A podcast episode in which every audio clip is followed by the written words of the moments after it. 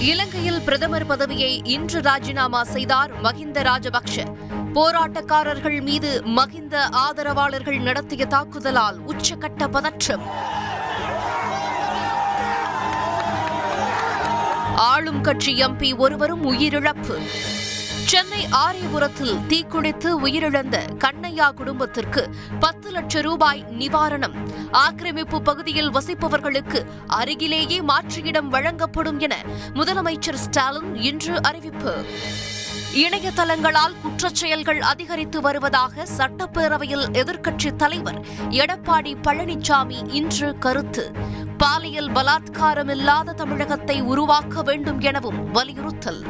பெண்கள் மீதான குற்றங்களுக்கு கடுமையான நடவடிக்கை என முதலமைச்சர் ஸ்டாலின் உறுதி. ஒழுங்கீன மாணவர்கள் பள்ளியிலிருந்து நீக்கப்படுவார்கள் என அமைச்சர் அன்பில் மகேஷ் இன்று எச்சரிக்கை.